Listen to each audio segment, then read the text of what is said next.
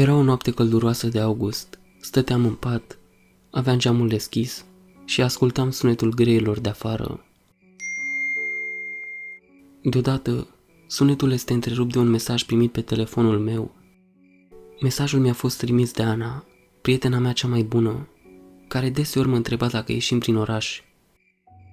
În mesaj scria Hei, ai auzit ce s-a întâmplat cu Daniel? Daniel era tot un prieten de-al nostru, mai nebun cei drept, căruia îi plăcea să se distreze și să facă din orice petrecere o adevărată experiență. Bine, dacă îl întrebați, asta ar spune el. Am încercat să-i scriu, dar ceva ciudat se întâmpla. Mesajele nu mi se trimiteau, deși aveam o conexiune foarte bună la rețea. Înainte să mai fac ceva, primesc încă un mesaj. S-a îmbătat rău noaptea trecută și a lovit mașina tatălui acestuia. Nimic grav, doar că-l omoară când va afla. Urma de emoticoane care râd. Nu mi s-a părut nimic ieșit din comun. Daniel era primul om la care te-ai gândit că i s-ar întâmpla așa ceva. Din nou, am încercat să-i răspund, dar mesajele nu mi se trimiteau. Nu mai pățisem așa ceva.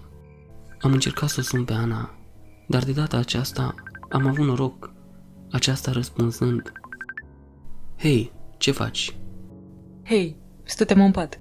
Nu prea poți face prea multe pe căldura asta. Da, aici ai dreptate. Chiar, te-am sunat în legătură cu mesajele. Nu știu de ce nu ți-am putut răspunde. Probabil este o problemă de la rețea. Care mesaje? Nu ți-am trimis nimic. Um, mi-ai scris că Daniel fă... Înainte de a termina ce am de spus, telefonul s-a închis. Nu am mai încercat să sun pe Ana. Până la urmă, era deja foarte târziu, iar știrea despre Daniel hm, era oricum prea banală. Ziua următoare m-am trezit pe la 9 dimineața, iar primul lucru pe care l-am făcut a fost să-mi verific telefonul. Nimic nou. Ana nu mai dăduse niciun semn, așa că m-a ridicat din pat și mi-am început ziua. Seara, când în sfârșit am intrat în casă, după o lungă zi petrecută cu părinții mei, am decis să mă joc ceva, mai ales că ziua următoare era sâmbătă, așa că nu aveam nimic special de făcut. Țin minte că mă jucasem până pe la 3 noaptea, după care am decis să mă pun să dorm, deoarece oboseala își spunea cuvântul. În dimineața următoare, țin minte că m-am trezit pe la 10, din nou, primul lucru pe care l-am făcut a fost să-mi verific telefonul. Pe acesta primisem două mesaje de la Ana și unul de la Daniel. Mesajele primite de la Ana erau fix cele primite cu două zile în urmă, iar de la Daniel primisem un mesaj în care îmi spunea că făcuse accident și dacă îl pot împrumuta cu 300 de lei până săptămâna următoare. Am tresărit. Ce naiba se întâmplase și de unde știa Ana ce se va întâmpla cu Daniel? Am decis să o sun și să o întreb de unde știa ce se va întâmpla. Hei, uh, scuze că s-a închis data trecută, nu știu ce s-a întâmplat. Hei, da, am observat că s-a închis. Vrei să-mi spui ceva? Mi-ai trimis niște mesaje ciudate.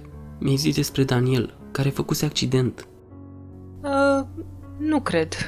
Tot ce ți-am trimis despre Daniel a fost în această dimineață. Este cumva o farsă de-a ta? Dacă da, să știi că nu mai pic în plasă ca data trecută. Aparent, Ana nu știa nimic, așa că am decis să nu mai continui subiectul. Hm, în regulă atunci. Chiar, și ție ți-a cerut bani? Am spus încercând să continui conversația. Mie? Nu. Aparent doar tu ești ghinionistul aici. După ce am mai vorbit puțin, am încheiat apelul telefonic și ne-am văzut de treburile noastre. Cu Daniel rezolvasem, dar la cum îl știu, hm, o să văd daci bani la prima pensie. Totuși, lucrurile nu s-au oprit acolo. Mesajele continuau să vină. Mesaje de la persoane dragi ce îmi spuneau lucruri care încă nu se întâmplaseră. Cel mai des era de la tatăl meu, care îmi spunea ora de la care ajungea acasă de la muncă. El care nici măcar nu plecase spre aceasta. Am decis să nu bag în seamă atât de mult și să trăiesc cu astfel de lucruri. Asta deoarece într-un mod sinistru îmi plăcea situația, deoarece mă făcea să cred că sunt cu un pas înaintea tuturor. Era micul meu secret, de care profitam cât puteam. Zilele au trecut, iar eu primisem o invitație din partea lui Daniel. Acesta mi-a propus să mergem la munte, eu și încă doi prieteni. Desigur că aflasem înainte, asta dându-mi timp să mă gândesc și de altfel să accept.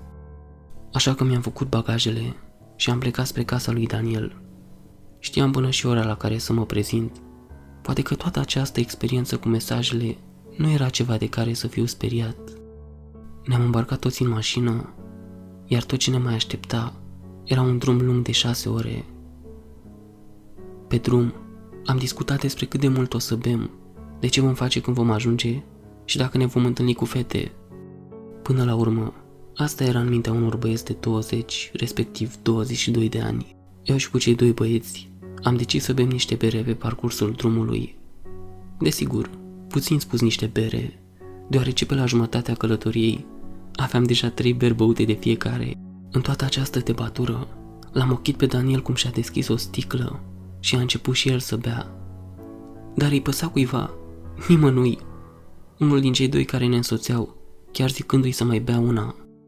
Era o distracție totală, ascultam muzică și țipam în mașină.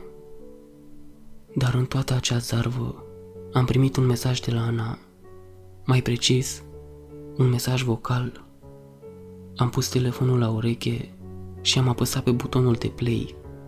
Din acesta s-a auzit Doamne, sper că ești bine. Am auzit de accident. Sper că o să poți auzi asta. urma de mesaje de la părinții mei și de la alte persoane apropiate. Telefonul parcă mi-o luase razna.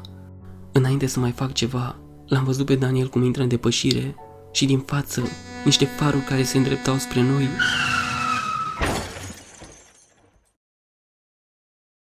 Salut! Sper că ți-a plăcut povestea. În primul rând, țin să-i mulțumesc babei Samca. Această colaborare înseamnă foarte mult pentru mine. Nu cred că știți, dar baba Samca este unul din cei doi naratori care m-au inspirat să pornesc acest canal. Așa că acum pot să mor fericit. Așa că țin să-ți mulțumesc încă o dată pentru efortul și răbdarea depusă, cum țin să le mulțumesc tuturor celor ajunși până aici. Așa că în continuare, star la povești și ascultare plăcută.